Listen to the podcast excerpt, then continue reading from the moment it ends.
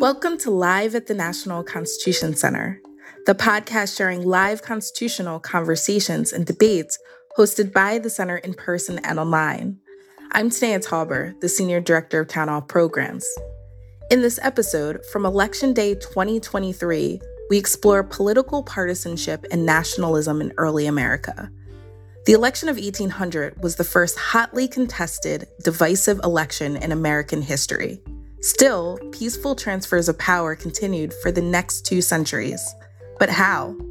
Acclaimed historians Carol Berkin and H.W. Brands joined Jeffrey Rosen, president and CEO of the National Constitution Center, to discuss. This program was streamed live on November 7, 2023. Here's Jeff to get the conversation started. Hello, friends, and welcome to the National Constitution Center. I'm Jeffrey Rosen, the president and CEO of this wonderful institution. Let's inspire ourselves, as always, for the discussion ahead by reciting together the National Constitution Center's mission statement. Here we go. The National Constitution Center is the only institution in America chartered by Congress to increase awareness and understanding of the U.S. Constitution among the American people on a nonpartisan basis it is now such a pleasure to convene two of America's greatest historians to discuss the rise and history of political parties in the US. This is a crucial question, and both of them have superb new books out uh, that cast great light on the topic, and I can't wait to share the discussion with you. Uh, Carol Berkin is Presidential Professor of History Emerita of Baruch College and the Graduate Center at the City University of New York. She's written so many wonderful books, including A Brilliant Solution, Revolutionary Mothers, The Bill of Rights, and her most recent book, which we're here to talk about today, is A Sovereign People The Crisis of the 1790s and the Birth of American Nationalism. And H.W. Brands holds the Jack S. Blanton Senior Chair in History at the University of Texas at Austin. He is the author of acclaimed and wonderful books, including The First American, Heirs of the Founders, the second generation of American giants and our first Civil War. Um, and his most recent book, uh, which is about to come out, and I just can't wait to share with you, is Founding Partisans Hamilton, Madison, Jefferson, Adams, and the brawling birth of American politics. Thank you and welcome, Carol Berkin um, and Bill Brands. Bill, let's begin with you because you begin at the beginning of this story. You, in your in your in your wonderful narrative history, you trace the rise of partisanship and political parties back to the initial split between Federalists and Anti Federalists, between uh, Hamiltonians and Jeffersonians that arose in the, in the conflict between Hamilton and Jefferson during the Revolutionary War. Um, tell us about the broad fissures between nationalism and states' rights, agrarianism and urbanism that manifest itself uh, through the stories of Hamilton and Jefferson during that early period. Sure, Jeff. Delighted to be here. Uh, it's important to keep in mind that the American Republic was born amid a war, and America's first attempt at creating institutions of state and national governments took place amid war. And so there was this sort of external force that was compelling Americans in some ways to, well, perhaps cede more authority to the central government they might have than they might have under other circumstances. Because as Benjamin Franklin said, after signing the Declaration of Independence, we've got it. We all have to hang together or we might be hung separately. So the, the states, first under the Continental Congress, then under the Congress of the Articles of Confederation, they were America's first national government. And they sufficed, I could say, but barely, to win independence for the United States. And a lot of this depended on the goodwill of the states. But even then, it was clear to certain people Alexander Hamilton and James Madison foremost among them, that this government, this essentially a military alliance wasn't working well enough. There wasn't enough strength at the center. So demands to create what became the Constitution of 1787 originated as early as 1780 or 1781 out of concern that maybe, maybe we'll win the war as a result of this, but then we have to deal with the peace after that. And so this question, the fundamental question, the first question that gives rise to what would become the partisan split is how much authority do the states cede to a central government? And the states were Many people in the states were very jealous of the rights of the states. They conceived themselves as independent countries, as indeed they were. The central government of the Articles of Confederation had almost no coercive authority over the states. But to people like Madison and Hamilton, who had viewed the operation and the failure of operation of Congress from the inside, they said, this, this will never allow this union to last. So we have to create a stronger central government. Again, there were those people in the state said, no, no, no, we don't want anything stronger. We'll just repeat the problems of the government we had under the British Crown. So that's where this, the split originated. A stronger central government or not. Um, looking to the center or looking to the states. Wonderful. Uh, Carol Berkin, what uh, would you add to that account of the, the initial split between those who want a stronger central government and, and those who didn't? And, and maybe take us up to the account of Madison in the Federalist Papers of factions. Obviously, in creating the Constitution, the, the, the, the founders are afraid of faction. What was a faction for Madison, and, and did he expect the new government to have political parties or not?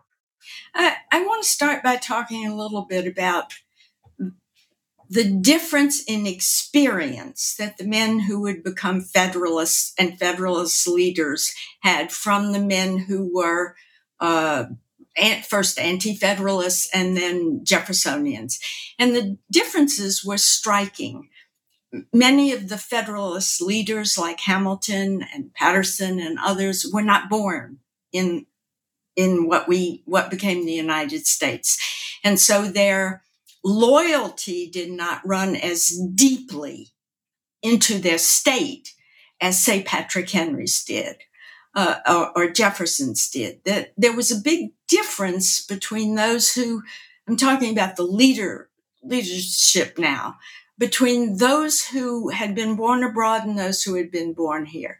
There was also an enormous difference about where they were educated those who were educated in France, like John Jay, or educated in England in the Inns of Court, so many of them, uh, the Pinckneys in private schools, developed, as many of us do the first time we ever travel, a kind of perspective on their the vision of their country is really quite different and they tended to see the country as a whole instead of their individual states and finally, among these people, many of them had been officers in the Continental Army.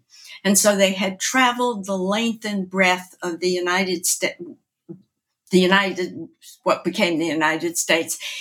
And they saw the similarities so that the parochialism or the provincialism that you see in the anti-federalists and to some extent that you see in the Jeffersonians was not present in the leadership of the of the Federalist Party, and I think that that's important to see because while we say ideology and and and um, uh, political ambitions shaped the development of the two party system, to some extent, it's really a difference in uh, personal history that brings some of these men to be uh, uh, Federalists and supporters of a strong constitution as opposed to those who were opposed. For instance, Patrick Henry only left Virginia once in his life, went to Philadelphia, didn't like it, and came home. A, a man like Hamilton had grown up in the West Indies, had lived in New York, uh, had traveled with Washington in the army, and so they had a really very different uh, conception of what was possible, and I, and that struck me very deeply when when I started looking at political parties. Uh, I think that the image that you went from anti-federalist to Jeffersonian, and you is a little simplified, but to a great extent, it's true. The people who saw the American Revolution as a war when they said, uh, no taxation without representation. What they meant was no taxation without, uh, uh, no rep- taxation without their state, their local representation. They only wanted to be governed by people who shared their economic interests, earned their living in a similar way to the average voter. Uh, you could keep an eye on your local assembly to see what it's doing so that it couldn't become tyrannical or corrupt. They did not think that that meant for all America. It meant their state. And that concept of no taxation without representation means government by our local citizens stands in contrast to the kind of nation building that a man like Alexander Hamilton envisioned. I mean, Hamilton and Madison at the time. Hamilton and Madison both saw the possibilities of, um, of a strong nation. And certainly Hamilton was above anything else a nation builder. From before the war was won, he was writing letters to friends saying, okay, this is my plan for how we can become competitive with England uh, in, in a generation. And he, Hamilton never had any doubts about his ability to solve all problems. He had doubts about people who didn't understand they should give in to him. Uh, but he he already envisioned national expansion, the growth of trade, and a seat at the table with the great European powers. And so the contrast between these provincials uh, and the who who held the principles of the revolution to be government by people who they knew, who they lived among, and the people who wanted to build a nation is, I think, the central theme of the 1780s and the 1790s. So interesting. Thank you so much for bringing together the influence of background as well as ideology on this fundamental split. And you sum it up so well the, the clash between Federalists and Anti Federalists, um, Hamiltonians and Jeffersonians includes splits about provincialism versus national power, um, strict construction versus loose construction, agrarianism versus urbanism, Virginia versus New York, and all of this is rooted uh, not just in Hamilton and Jefferson's personal experience, but in the personal experience of their followers as well as their ideology. So, Bill Brands, now that we've put on the table these basic antitheses and set them up after the war, which you do so well, help us understand the evolution from the time when Madison says in the Federalist Papers that the main goal of the Constitution is to avoid factions or, or class based or ideology based politics to the period very early in the Washington administration, as you describe it, where um, the split between Hamiltonian Federalists and Jeffersonian Republicans is beginning to emerge. Madison's a key figure here because he is the driver of the movement to create a new constitution, which is going to replace the Articles of Confederation, this very loose central government, with a much stronger, more, more coherent one.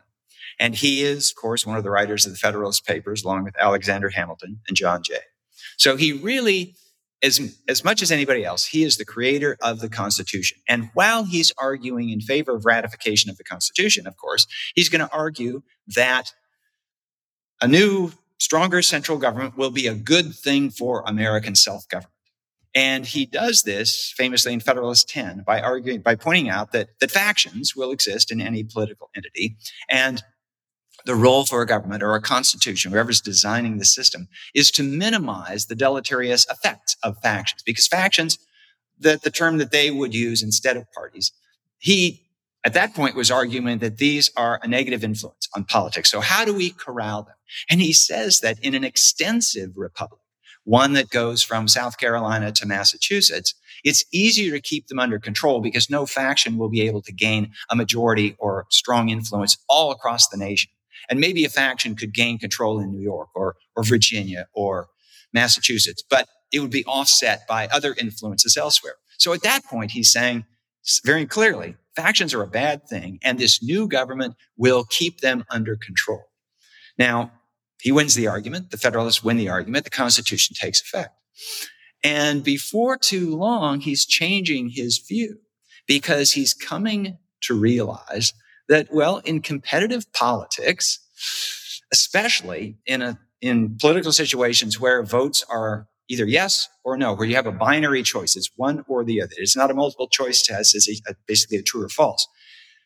Political expediency requires people, encourages people to form alliances wherever they can, and so people with different ideas voted in favor of the Constitution, just as people with different ideas voted against the Constitution for different reasons. Once we get the government, then all of American politics are based on this. You get 51% of the vote and you win. You get 49% and you lose. So there's nothing like proportional representation in American politics in those days, which would allow a minority to grow over time. And so as Madison's views begin to shift from this really strong view in favor of a stronger central government to something more subtle. Some of this comes out of the arguments during the ratification process over a Bill of Rights. So Madison, being the principal author, as he saw it, of the, the Constitution, took the typical author's attitude that every word is perfect, don't touch a thing, to, okay, well, if, if this is the only way we're going to get the Constitution passed, we'll ha- we have to agree to have a Bill of Rights. Okay, we'll do it. But I'm going to write the Bill of Rights. And so he does. And the Bill of Rights is added to the Constitution, the first 10 amendments. And in doing this, he begins to realize sort of the depth of suspicion of this new central government. And as he watches Hamilton develop these very strong programs of federal authority, uh, assumption of debt, the creation of a national bank, various other things that are going to centralize control, then Madison starts to think, I don't know, maybe we went too far. Or at least maybe I don't want to go as far as Hamilton wants to go with this. And so Madison basically shifts sides. He was an arch federalist, but then he becomes eventually Jefferson's principal lieutenant in the anti-federalist Republican Party in the, the 1790s. And, and this is, it's all about the, the issues that emerge with the new government, but it's still it betrays this underlying philosophy. If you are comfortable with a strong central government, you're likely to be a federalist. Now, there are various things that will feed into why you are comfortable with a strong central government. And if you are less comfortable with that, and if you are more comfortable keeping, as Carol said, keeping power close to home with those elected officials that you can keep your eye on, then you're going to lean toward the Republicans. So interesting, Carol. Please, please do uh, you know amplify and help us understand that crucial period around 1790, as Bill said, the debate over the national bank, over the assumption of state debt, and the report on public credit is one where briefly uh, Madison and Jefferson make a deal with Hamilton in the famous room where it happened to relocate the capital to the Potomac in exchange for assumption of the debt. But soon after that, open partisan warfare breaks open. There are partisan newspapers that each of them start up. Madison changes minds and start defending parties. So, so help us understand that period and, and what role Madison's shift had in the rise of political parties. I think we should go back a little earlier than that. I don't think we should call them Federalists until the 1790s. They were nationalists. They were nationalists, and Madison was a strong nationalist in part because of the crisis that having the Confederation had produced. I mean, there were enemies all around them, around, the, I mean, there was good reason to want to rethink 13 separate states acting separately because the post war economy was in terrible shape because each state passed tariffs and restrictions on trade. So if you wanted to sell something from Massachusetts to Virginia, you had to go through different currencies. It was just like Europe before the common market. I mean, you had to change money, you had to, and so the economy was not booming. The economy in terms of European imports was not booming. And there was uh, uh, native americans to to the right of them spanish to the south of them uh, english to the north of them. It, it, was a critical period. And this is what m- more than anything else, drove people to the Constitutional Convention because they thought maybe the country would be taken over piece by piece.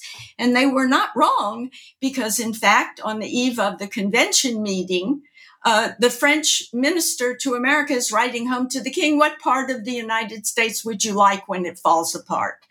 Uh, states were almost at war with one another. I mean, there were issues that led many people, uh, uh, other than just the abstract idea of, of where should taxing power lie, led many people to, to be nationalists. And it's interesting to look at Madison's career. He is a chief nationalist. He and Hamilton. In fact, at one point, Hamilton writes and he says, I miss the the the cooperation that Madison and I had. We had a real a real working uh, synergy together. All of a sudden, Madison thinks when when the first report on public credit comes out, he says, "Hmm, this is going to benefit the North much more." Than my home state of Virginia that I love and I never intended for, for the Yankee traders, uh, as in trading, not traders, uh, to, to dominate and take over from Virginia, which after all is the largest, most populous and richest of, of, of the states. And he becomes, uh, he finds his Virginia roots again. And the reason this is possible is because the Constitution has, has been passed and it solves many of the crises that the government was about to face. The, uh, that had had been formed to face. I mean, it, they get a uniform currency, they get trade regulation, they get domestic trade that is uh, you can't set a tariff barrier between Maryland and Virginia, who incidentally had gunboats aimed at one another on the Potomac to make sure smuggling didn't take place. All of that begins to be solved. And then when Hamilton goes further with his plans to build what is basically a, an imperial state, that is a, a powerful state, Madison says, mm, I don't know. This is going to hurt Virginia. This is, this is not what I wanted. And he, he withdraws from being a nationalist to being a, a localist. And the second thing I would like to say is this image that people feared a powerful central government, that government wasn't powerful.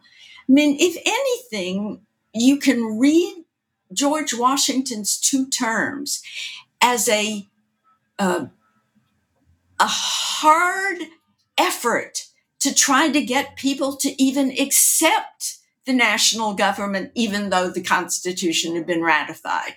You know, uh, the, the Congress passes a tax on whiskey, and basically, people in West, what became West Virginia and people in Pennsylvania go, we don't care what Congress says. We're not going to do that.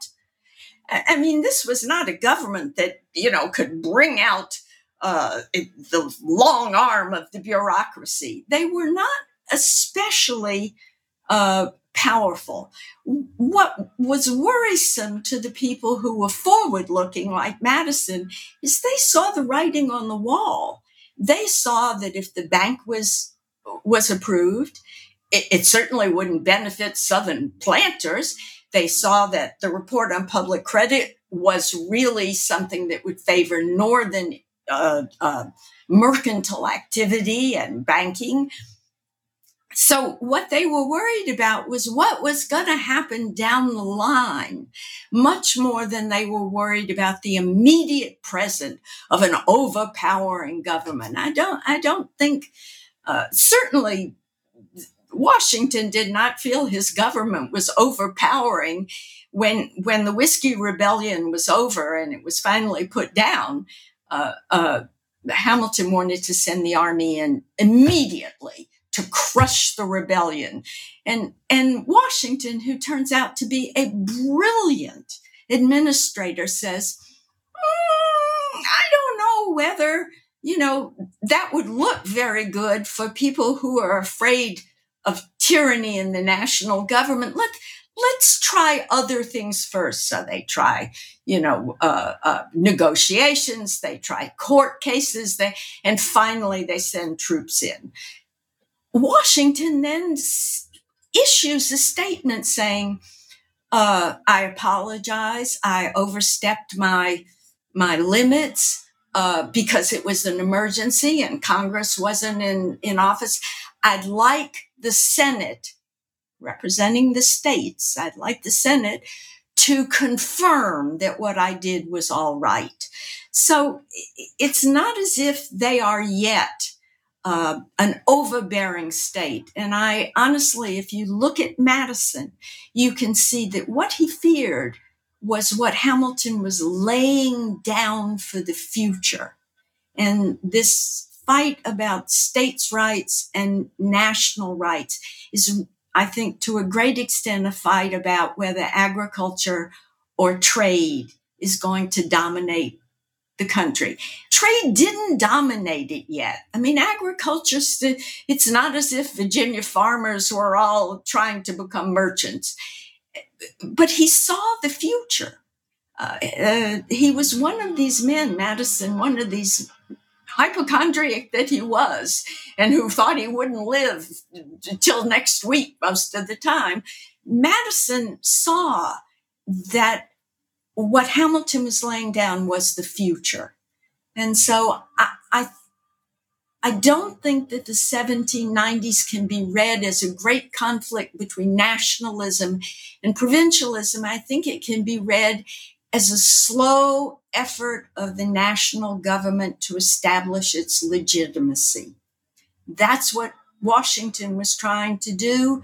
That's what what uh, uh, Adams was trying to do to get Americans to accept the legitimacy of the central government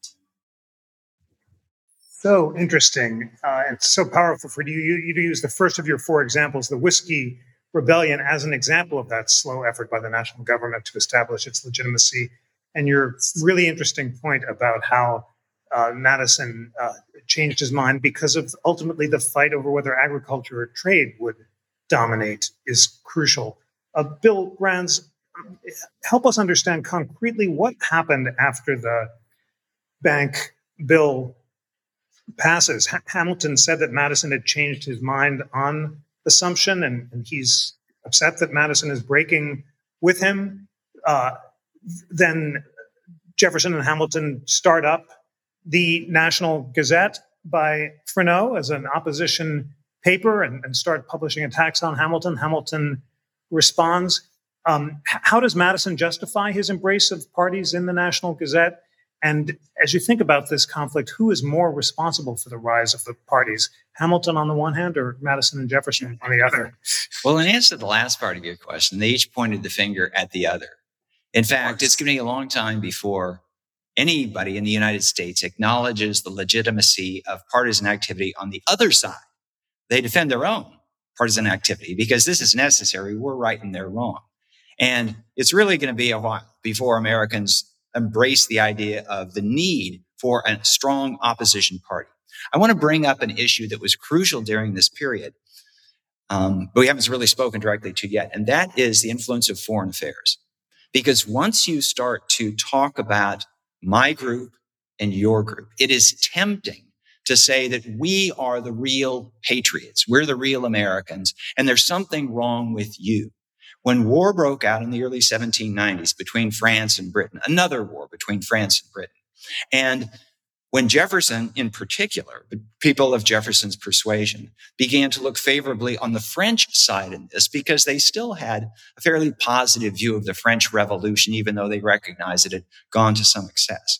And people on the other side, Hamilton, most conspicuously, said American interests lie with Britain and we ought to forge closer connection to Britain. Then you have the possibility and, and the temptation becomes greater to say that those bad people on the other side are going to sell us out to a foreign country. And so when Jefferson and Madison would talk about Hamilton and his party as the Anglo-Manes, these are the ones who are going to invite King George back into America. I mean, No, they, that was an exaggeration. But, but still, the idea that, wait a minute, we fought this war for independence against Britain. And now all of a sudden you're saying we ought to mimic Britain. We ought to join arms with Britain against France. And on the other hand, there were those, when Hamilton is critiquing Jefferson, his view, you think we're going to line up with those crazies who beheaded their king and who drove France to anarchy and mass violence? So there is this element of you're not simply of a different po- political persuasion than me. You are potentially a traitor to the American cause. And that really gives bite to this. Now, as long as Washington is president, this stuff sort of keeps under control because both Jefferson and Hamilton are trying to persuade Washington, but they recognize that he's not going to buy into any of this partisanship. And Washington considers himself above parties. Now, he did lean toward Hamilton on several important issues, but both Hamilton and Jefferson, the leaders of their opposing sides, as they grow farther and farther apart, they implore Washington not to leave after one term because they're afraid of how this is really going to split the country. And it's important to bear in mind in all of this that the Constitution isn't yet half a decade old in operation. And they've seen the first American Constitution, the Articles of Confederation, it was junked before it was five or six years old. And so the biggest concern of all these people is that the country not fall apart. Even, even the Republicans, the ones who are in favor of leaving power with the states, they don't want to see the United States break up into 13 separate states. They, they realize, just as Carol pointed out, that there are foreign countries that are circling around and would love to peel off, you know, one or the other. But within that realm, within the realm of the union, where does the balance of power lie? Does most of the, does the initiative lie with the states? Does it lie with the central government? And then you add this foreign element. Whose side are you on? Are you going to marry us to the British or are we going to stay with the French? Then it really sharpens this difference of partisan opinion. So interesting. Uh, you mentioned the crucial role of foreign policy. And Carol Berkin, two of your examples have to do with foreign policy the uh, crisis involving uh, Genet in France and also over the Jay Treaty. Uh, t- tell us about Genet, who I, I, gather made you laugh unexpectedly, and what those two foreign policy crises did to solidify the growth of parties. Before I do that, which I really want to do, uh, because it's rare that you wind up laughing when you're writing a book like this, I, I want to say that we have to look at, I don't want to sound like a materialist, but Hamilton did not especially love the British. What he loved was increasing trade and borrowing from eh, British investments in American growth. And he thought he could get those things. He thought that the alliance with Brit- Britain simply made more economic sense. I mean, French wine was nice, but th- that was not where the the investments in the Bank of the United States were going to come that would help entrepreneurs build the American uh, commercial uh, success.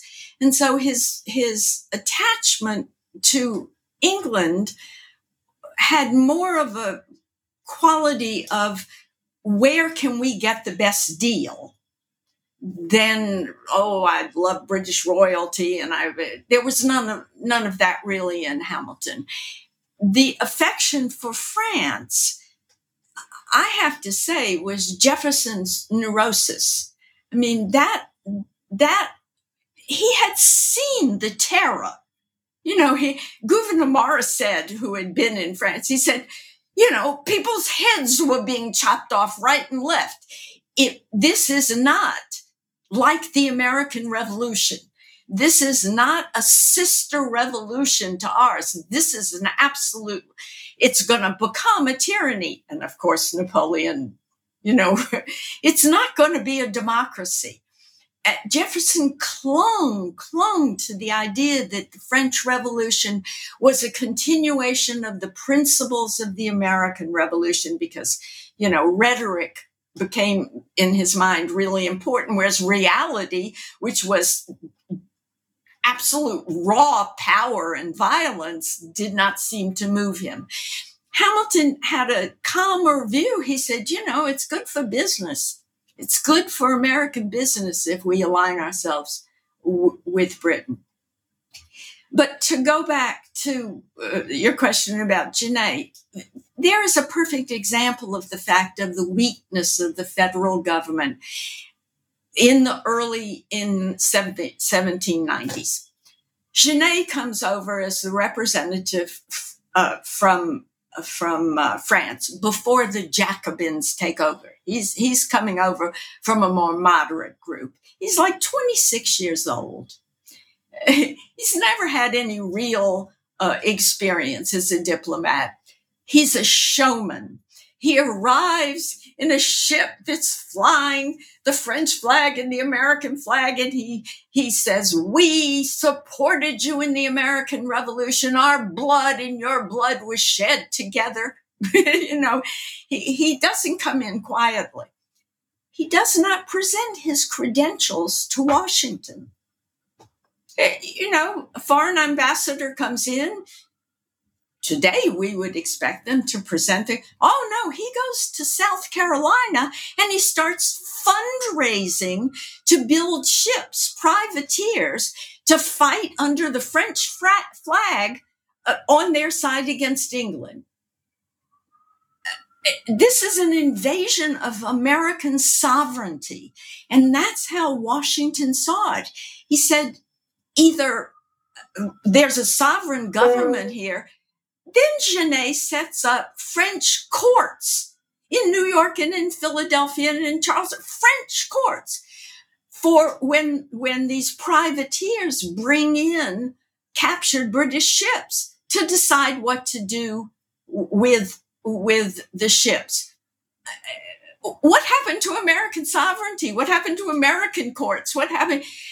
Washington sees very clearly that he has to do something about this because otherwise South Carolina can have its own foreign policy and Virginia can have its own foreign policy and New York can have its own foreign policy and and it will be chaos.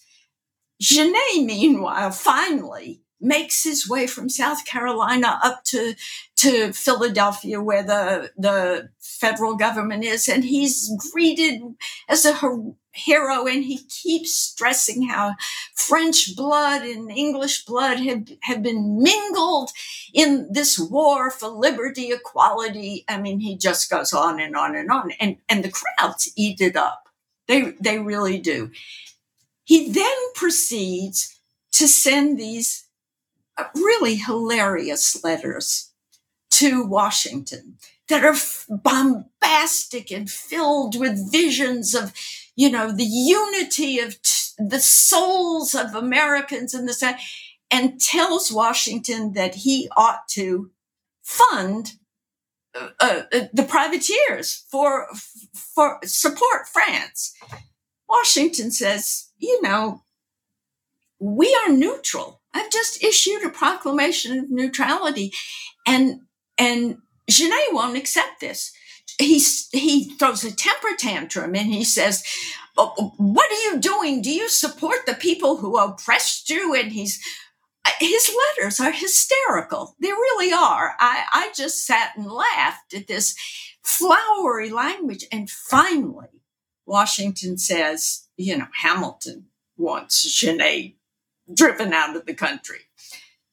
Hamilton's, uh, Washington says, writes to the French government finally. He builds a case against Genet. Now the Jacobins have taken over and they want uh, uh, Genet recalled so they can behead him, so they can guillotine him. They see him as a traitor. And then Washington does the loveliest thing. This man has been an aggravation, a thorn in Washington's side, caused so much trouble, caused so much embarrassment. And when Washington learns that the French government is going to arrest Genet, he grants Genet amnesty and allows him to remain in America. He, he moves to New York. He marries Governor Clinton's daughter. He becomes a landowner in upstate New York, and you never hear from him politically again. And people ask Washington, why did you do this?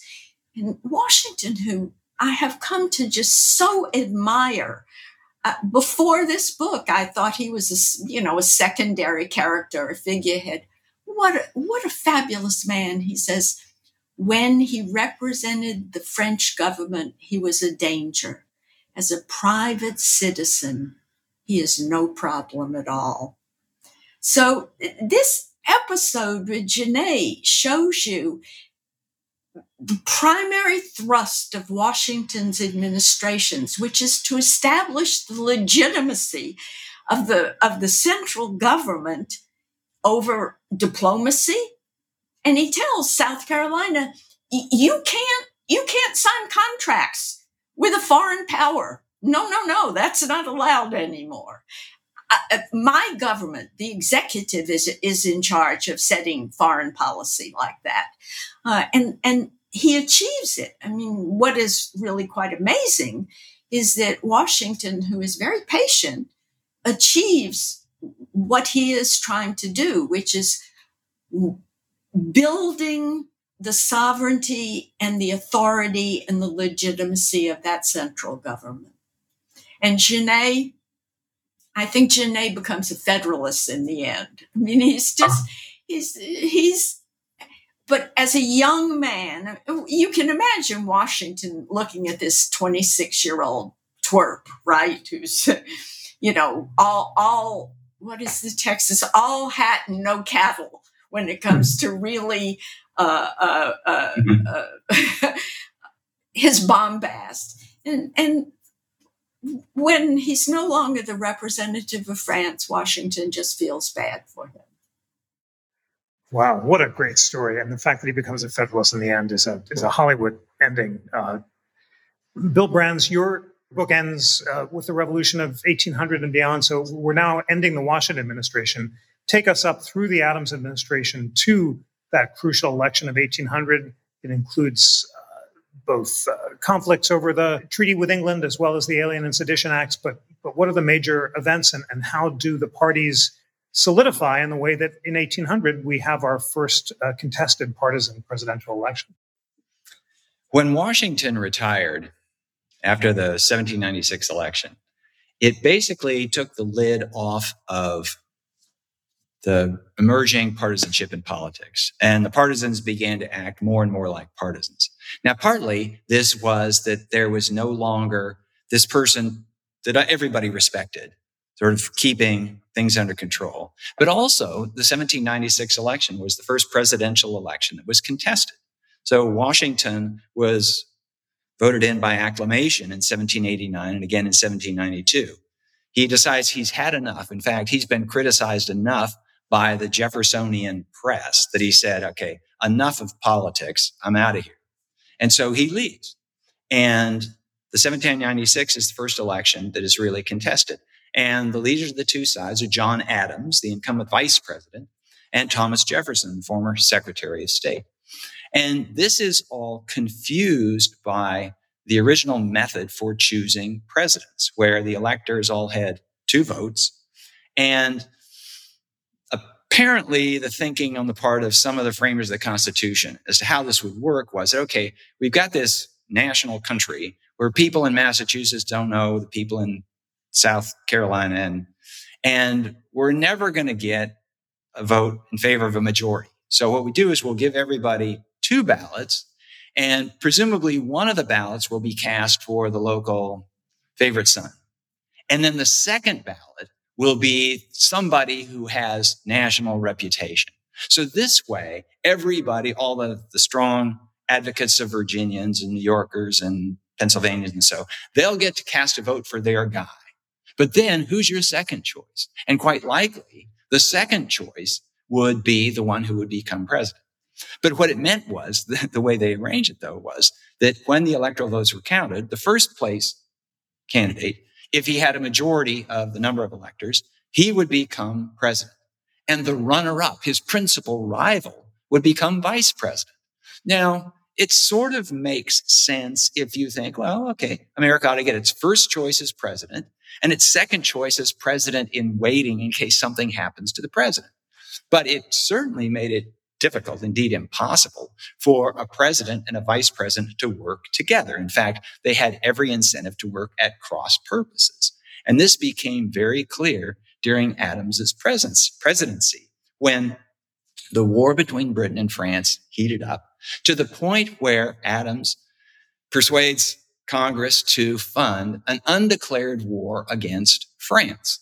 Now, there was just as much reason for Americans to go to war against Britain because Britain's depredations on American shipping were just as bad as the French depredations. But the Federalists, they inclined toward the British and against the French. So that's the way they're going to go.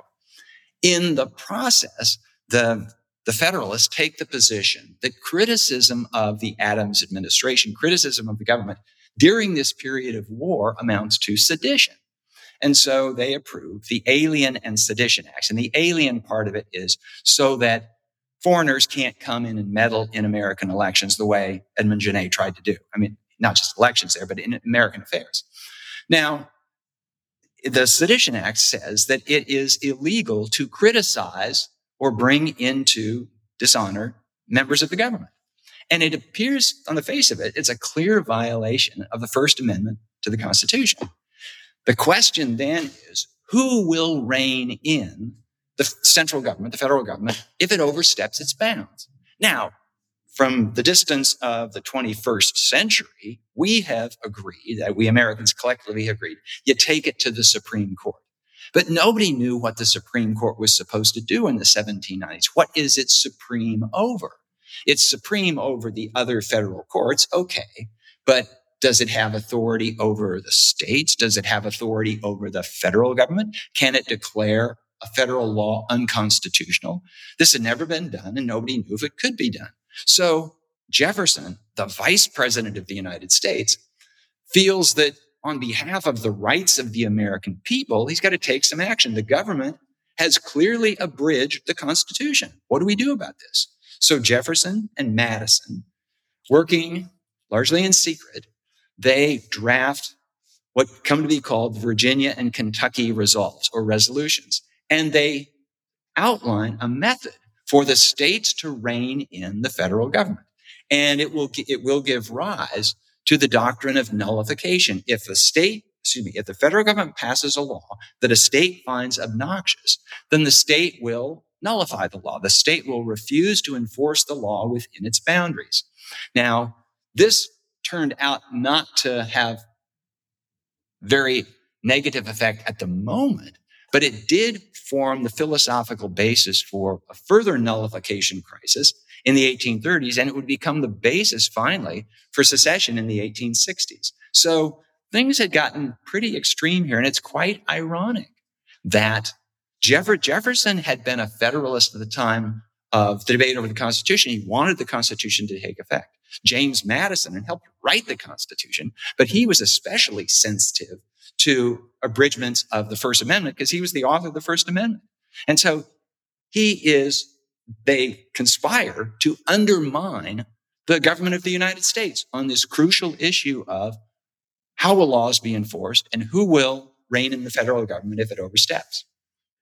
So interesting, Carol. You you offer the Alien Sedition crisis as an example of the fact that although, as, as Bill said, Jefferson and Madison are taking strong states' rights positions that lead ultimately to nullification and secession, it was the reaction to the Alien and Sedition Act that actually establishes and extends national authority. Tell us about that story, and then take us up to the effects of the state of parties in the election of 1800 and beyond.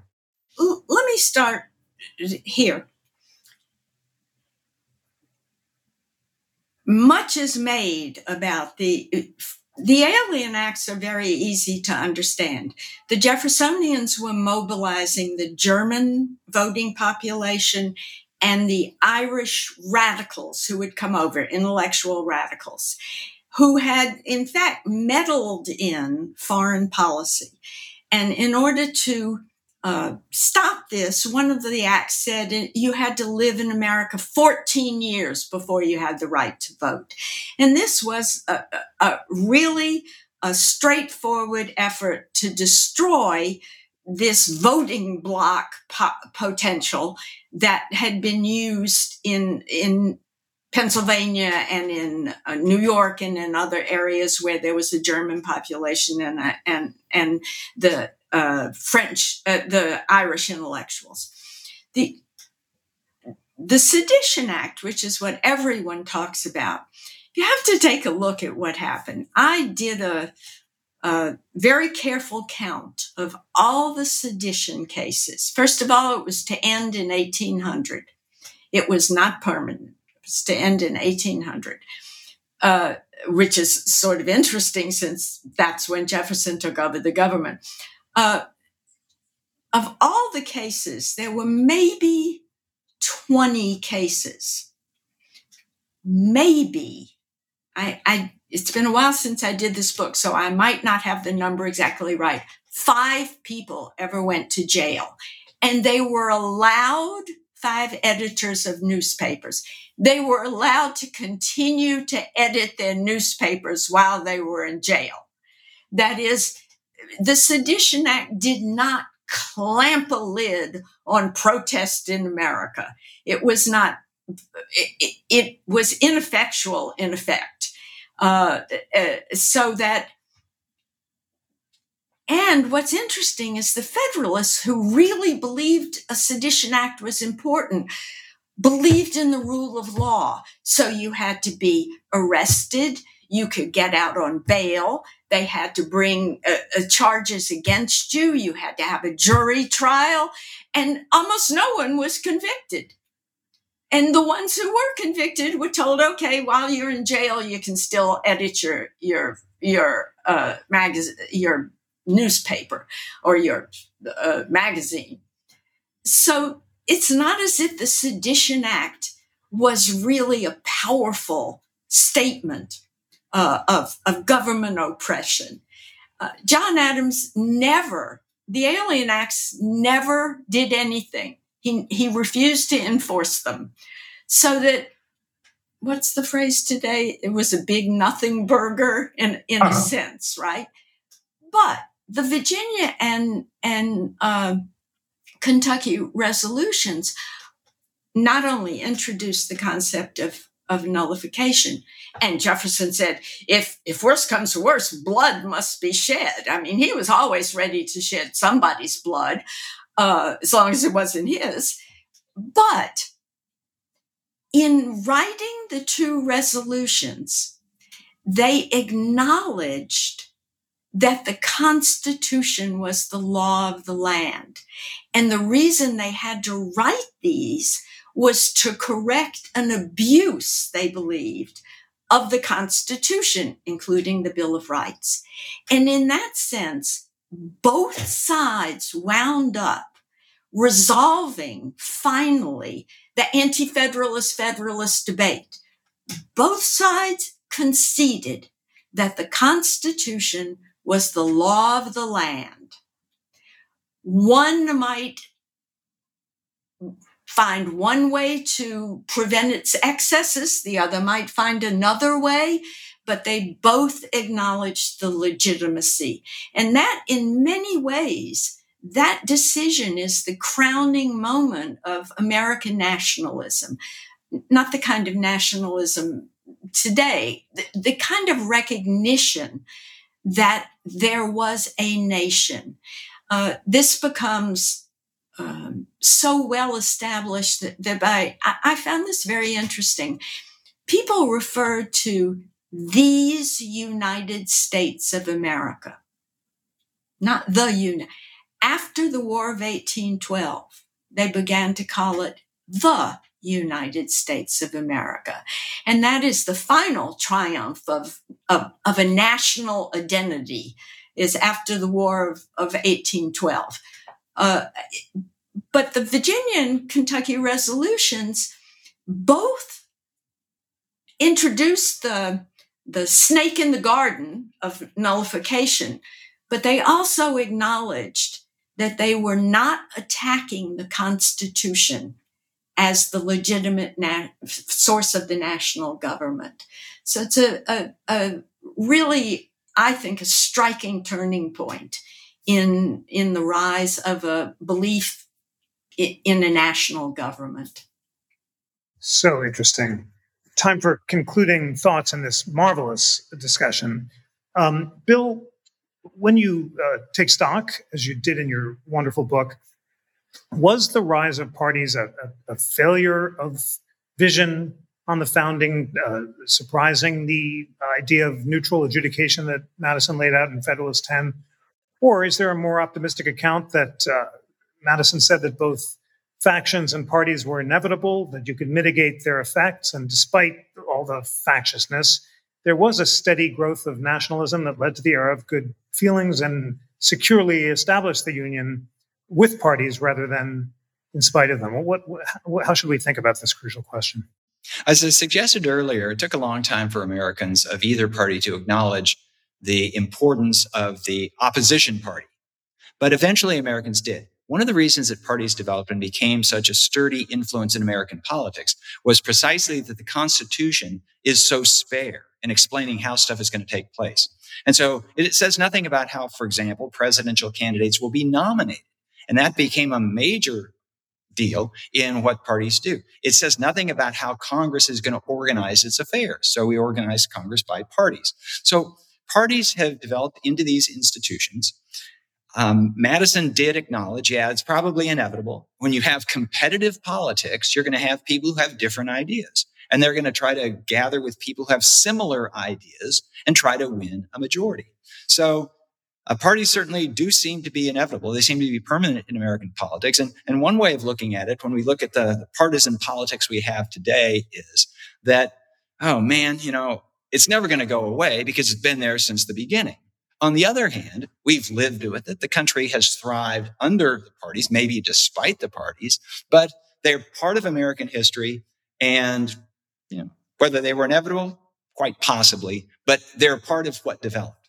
And if you if you want to blame problems in America, you can't point at the parties solely. You have to look at the people who are involved in the parties. You can't say if we were if we didn't have parties for five minutes, we'd develop parties shortly thereafter. As long as we have competitive politics, and that's the thing. So parties are an indication that the system of self government is working. There's a role for the opposition. Wonderfully said, Carol. Last word in this great discussion to you, are parties inevitable or not? And did the American experiment uh, succeed, at least initially, in spite of the parties or along with them? Well, I have a different view on why parties had to develop. The original idea of 18th century men who were not professional politicians, but were men who of a certain social class that believed it was their obligation to serve in government they thought that once you were elected, each person should vote his own individual judgment and, and moral position, that everyone was to vote as they independently thought. Well, if you did that, you'd never pass any law at all. I mean, it, unless you could link the lower house to the Senate to the executive in some fashion, you, you would have a hundred different views, a hundred different and and no but bill could ever pass. So in a sense, political parties operate to make the government work. That is, they operate so that a, a block in the House can pass a law and a block in the Senate can approve it and the president can either veto it or support it and, and administer it. And so in a sense, political parties are the glue that hold these highly disparate segments of the government together. And the idea that you vote your individual conscience it is is very high minded, but it doesn't doesn't really doesn't really work. Uh, and I think that as long as we have both the division of power in the federal government and then the division of power between the state and the federal government, you really need political parties. You really need political parties as a powerful uh, note of optimism, perhaps, to end this great discussion on. Thank you so much, Bill Brands and Carol Berkin, for illuminating and teaching us so much about this crucial period in American history Dear friends who are watching, thank you so much for taking an hour out of your day to learn about American history. And please read Bill Brands and Carol Berkin's uh, books, uh, beginning with, but certainly not ending with, their most recent ones Founding Partisans Hamilton, Madison, Jefferson, Adams, and the Brawling Birth of American Politics by Bill Brands, and A Sovereign People The Crisis of the 1790s and the Birth of American Nationalism by Carol Berkin. Bill Brands, and Carol Berkin, thank you so much for joining. My pleasure. Thank you. This episode was produced by Lana Ulrich, Bill Pollock, and me, Tanaya Tauber. It was engineered by Kevin Kilborn. Research was provided by Yara Daraiseh, Cooper Smith, Samson Mostashari, and Lana Ulrich. Check out our full lineup of exciting programs and register to join us virtually at constitutioncenter.org. As always, we'll publish those programs on the podcast, so stay tuned here as well, or watch the videos. They're available in our media library at constitutioncenter.org slash media library. Please rate, review, and subscribe to Live at the National Constitution Center on Apple Podcasts or follow us on Spotify. On behalf of the National Constitution Center, I'm Tanaya Tauber.